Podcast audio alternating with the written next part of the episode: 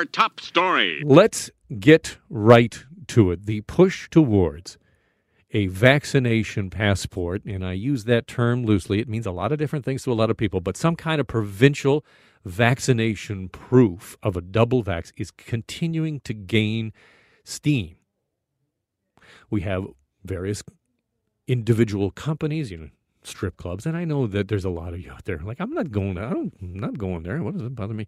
But that is, you know, maybe the you know, the canary in the stripped coal mine, maybe of of what is coming in a lot of different places. Is people, you know, as different companies say, well, look, we want to protect our staff. We want to protect you.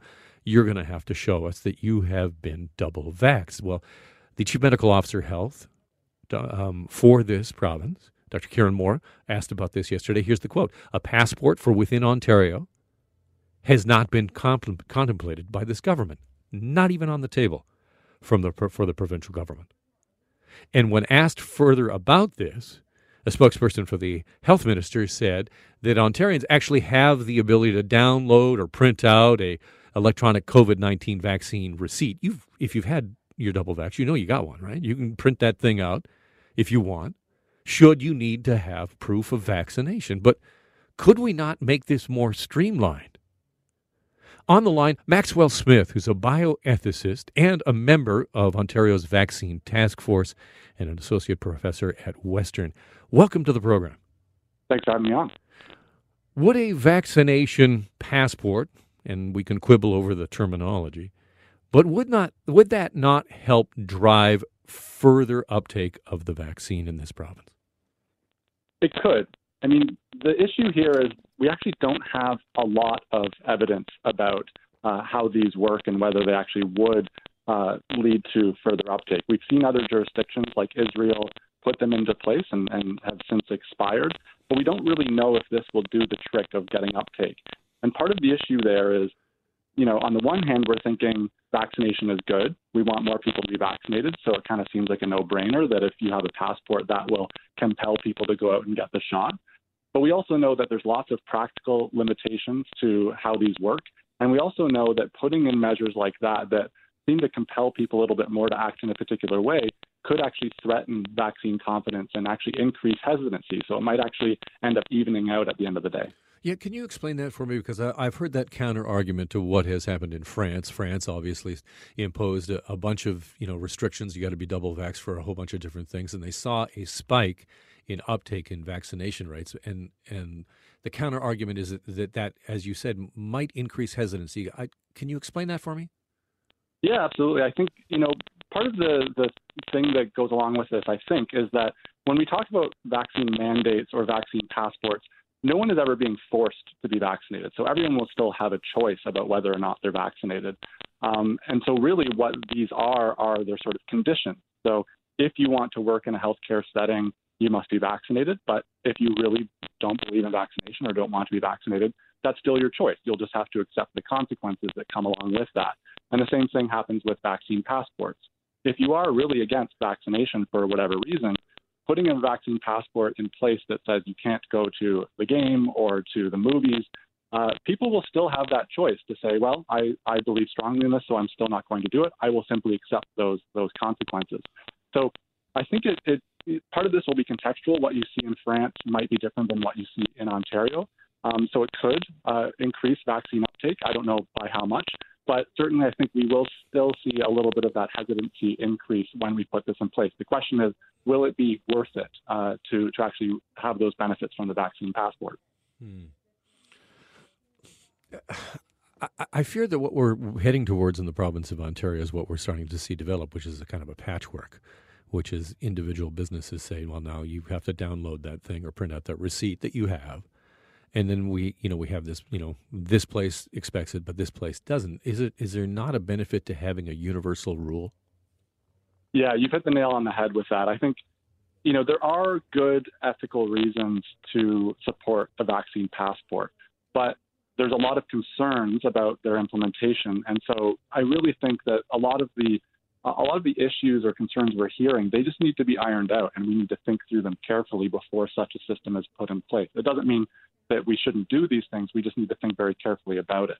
If the alternative is we just won't have a passport, and then you have, as you say, this patchwork of different companies or businesses putting sort of, sort of different requirements in place and, and might differentially impact different populations, that seems worse to me because in that case, you have a sort of de facto passport, but there's no oversight or consistency in how it's applied or measures put in place to make sure it's not disproportionately disadvantaging some populations. So I think we can't just ignore this and just let this sort of play out. I think we need some sort of systematic approach to it and just make sure that we're really attentive to those ethical concerns that come along with their use. And you're a member of the vaccine task force in this province, and I did um, lay out the quote from uh, Dr. Morris that it's not being contemplated at this time. Would your advice to the government and the chief medical officer of health be to yes, it is time to contemplate this? Yeah, I mean, so just first of all, the, the task force, its remit is strictly around distribution. So these, these questions aren't uh, within the remit of, of what we're doing with the task force. But as a bioethicist and an expert in, in ethics and these public health decisions, I would say that either way, even if the government isn't interested in, in creating its own path, it needs to very carefully look at the, the environment of their use within this province because I think, as many will suggest, their use will be inevitable, whether it's from the government or whether it's from private corporations. And the government does play a role in either case to make sure that they're being used in an ethical and fair manner. I want to come back to motivation for the vaccine hesitant. Um, what the Minister of Health has said and health officials have said in the past is that, you know, the the loosening of restrictions is reward enough um, to get the vaccine. This was in relation to a question about vaccine lottery, that sort of thing. And what the government has now decided to do is is to print out not only the overall vaccination rates for the province, but actually break it down by public health unit. Because to get to the next step after Friday, we actually have to get 70% right across the board. Everybody's got to be at 70% minimum to to double vax. Is that enough of a motivation, you know, just to be able to say, well, look, oh, wait a minute, my public health unit where I live, we're lagging behind. I better go get it done. It's a step. I'm not sure it's enough, but I think it's certainly a step. Uh, it's one of those things that, um, you know, with cases uh, on this downward trend, vaccinate vaccination rates going up, it might become less front of mind for people about the importance of becoming vaccinated. Uh, if you see that in your case, though, in your public health unit or your community, actually rates are quite low within your age group and the people that you engage with, that might incentivize some people to go go out and get vaccinated. So I see that as being an important part of the strategy, but I don't think that should be the be all end all in actually getting us to those uh, those rates that we're looking for. What we've seen in the United States is a uh, pretty drastic jump in cases, especially in southern states where vaccine rates are low. Is is just the fear of the virus going to be enough? Is that something perhaps the communication needs to amp up? Like you are at risk. Yeah, I think I think that's right. I think with cases on the decrease and vaccination rates pretty high, right? We're in Ontario, we're we're leaders in the world really in, in our vaccination uptake.